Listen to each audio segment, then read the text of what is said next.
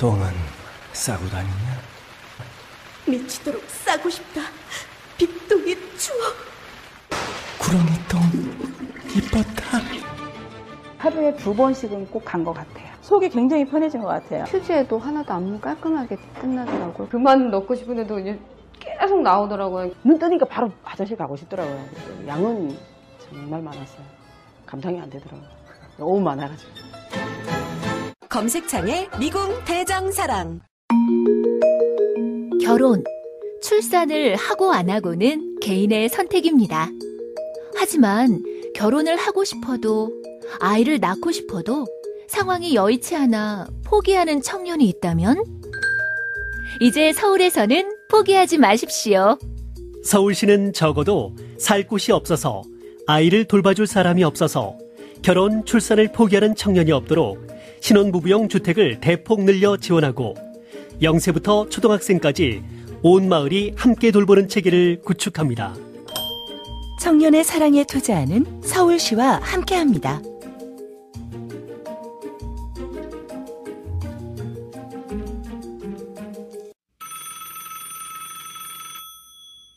어렵사리 화장실에 마주하고 보니 왜 그 시간이 그렇게 오랬나?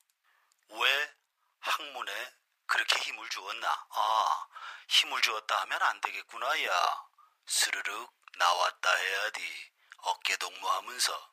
정말 만감이 교차하는 속에서 빅동의 추억, 미궁 장사랑에서 만나보시라요.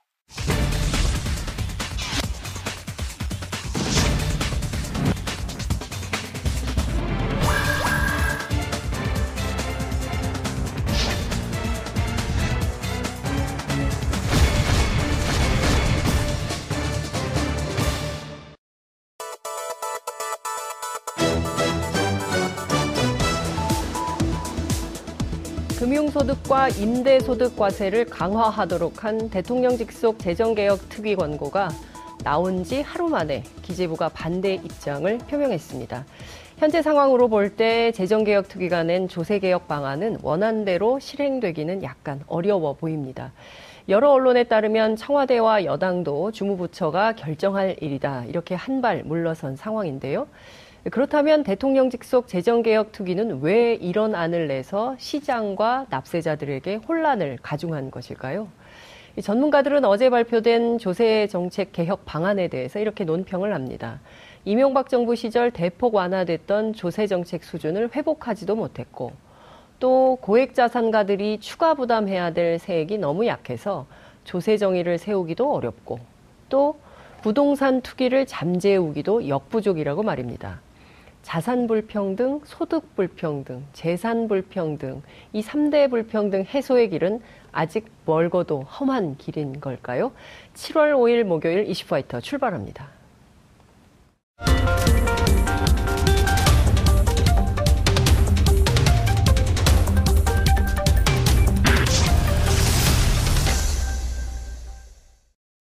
깨어있는 시민들이 꼭 알아야 할 알찬 브리핑 깨알알 브리핑 시간입니다. 오늘도 어김없이 민동기 기자 제 옆에 나와 계십니다. 어서 오십시오. 반갑습니다. 네, 재산이 얼마나 있으십니까? 이번에 발표한 뭐 네. 종부세 이런 거와 네. 저와는 아무런 상관이 없습니다. 아니 제가 다른 건 몰라도요 강남 아파트 강남 불패 신화 왜냐하면 저는 애가 둘이기 때문에 네.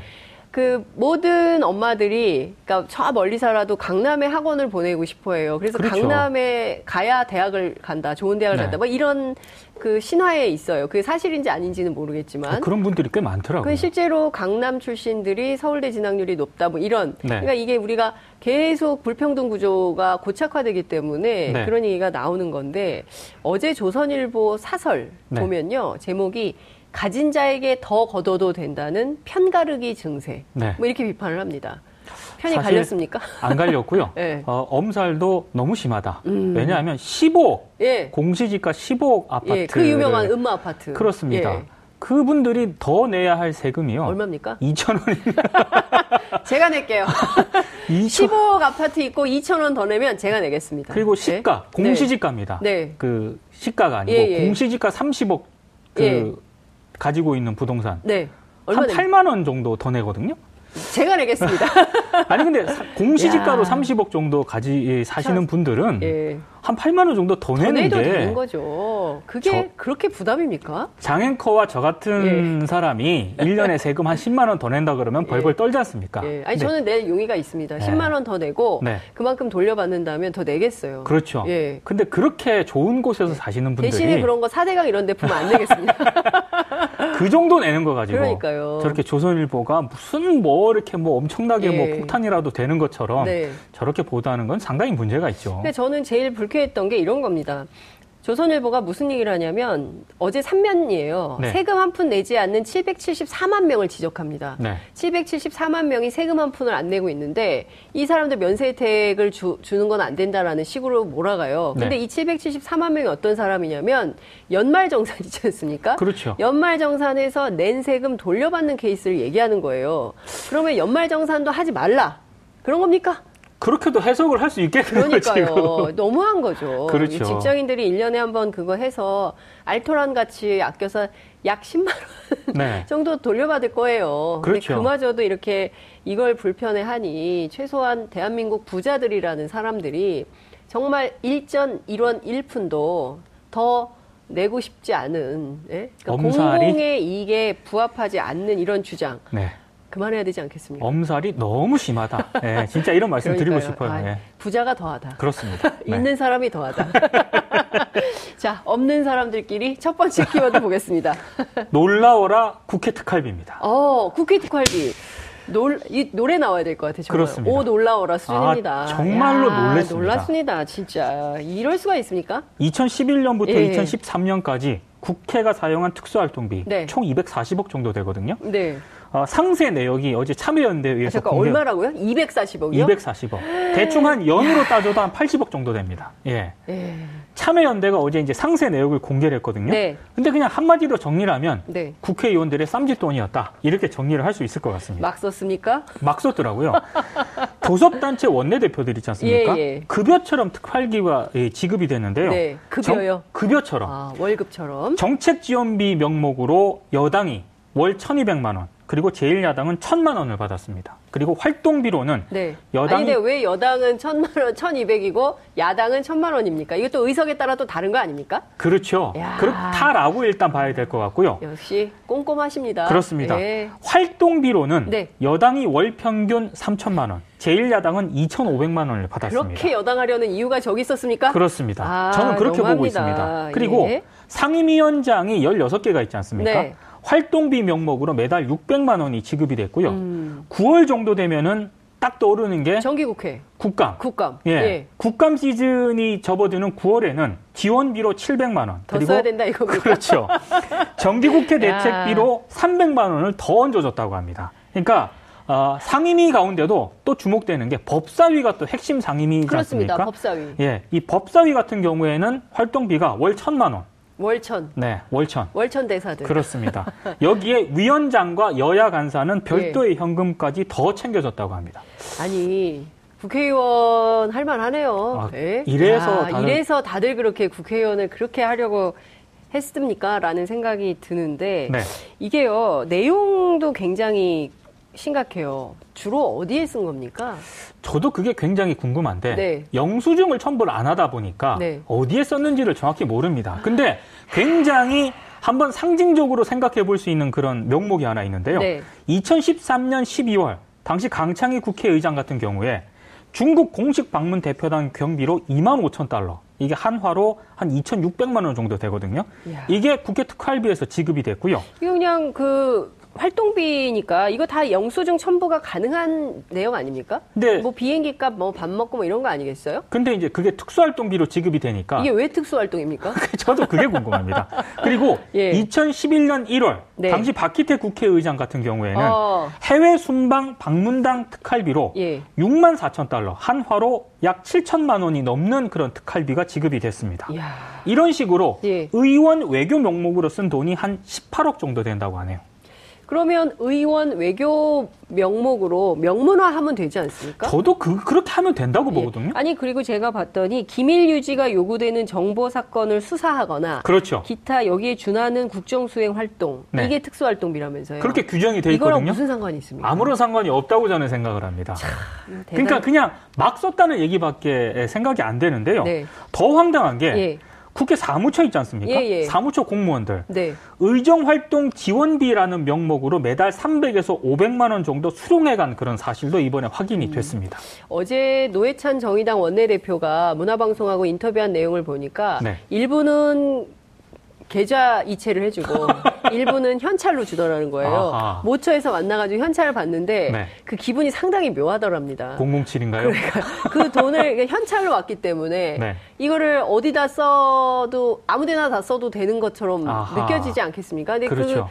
그, 그동안 썼을 거 아닙니까? 이게 지금 3개년치만 나온 거거든요. 3년치만 나온 예, 거죠. 그러니까 94년에 특수활동비가 생겼으니까 네. 기, 그 이후로 25년간의 백태를 다 공개하면 네. 어마어마한 그런 음, 사실이 밝혀질 것 같고요. 네. 가장 큰 문제는요. 이걸 어디에 썼는지는 본인만 알 가능성이 많다는 거죠. 아, 이건 정말 문제입니다. 이게 세금인데. 그렇죠. 이런 식으로 깜깜이 이 사용처를 예. 한다는 것 자체가 굉장히 문제죠. 그러니까요. 우리가 앞에 이제 세금 얘기하지 않았습니까? 그렇습니다. 어, 사대강 이런 데 하면 돈 안 내요. 그런데 이런데 국회 활동비에도 국민의 세금이 들어가고 있기 때문에 네. 이런 방식으로 운영되는 것은 이 용납할 수가 없고 이거 폐지해야 된다는 목소리가 굉장히 크죠. 그러니까 이런 식으로 할 거면 폐지를 하는 게 저는 맞다고 보거든요. 그리고 폐지하고 네. 정상적으로 감사원이 감사할 수 있게 그렇죠. 그렇죠? 이런 제도적 장치를 마련하는 것이 국회의원 입장에서도 떳떳할 것 같아요. 그렇습니다. 괜히 무슨 뒷돈을 쓰는 사람들처럼 오해받는 것보다 명명백백하게 밝히는 게 낫지 않겠습니까? 사실 노회찬 원내대표 예, 같은 경우도 예. 본인 의의가 안 받고 싶어 하는데 예. 어쩔 수 없이 지금 이렇게 지금 받아야 꼭 되는 받아야 상황이지 돼서 않습니까? 예. 안 받겠다고 했더니 그거 안 되고 일단 그렇죠. 받아서 반납해라 네. 뭐 그랬다는 건데요. 2부에 저희가 사선, 오선 두 국회의원님들이 아, 나오십니다. 네네. 제가 두 분께 다시 또 상세하게 여쭤보겠습니다. 네. 자, 두 번째 키워드 보겠습니다. 31조 대 0입니다. 뭡니까 이건 또? 4대강과 관련한 감사 결과가 어제 나왔는데요. 예. 어, 감- 감사원 감사만 이번에 네 번째입니다. 예. 사실 이거 자체도 굉장히 문제긴 한데요.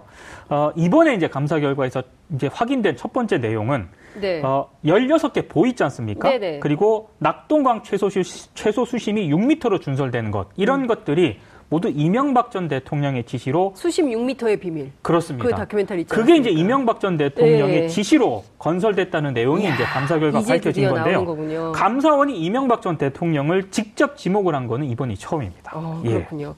이 언론이 상당히 많이 보도를 했던 바예요. 그렇습니다. 네, 사대강과 관련된 수많은 비판 보도도 있었고 네. 그리고 도대체 이걸 왜 했을까에 네. 대한 의문이 많은데 결국은 운하, 그렇습니다. 대운하를 하겠다는 예.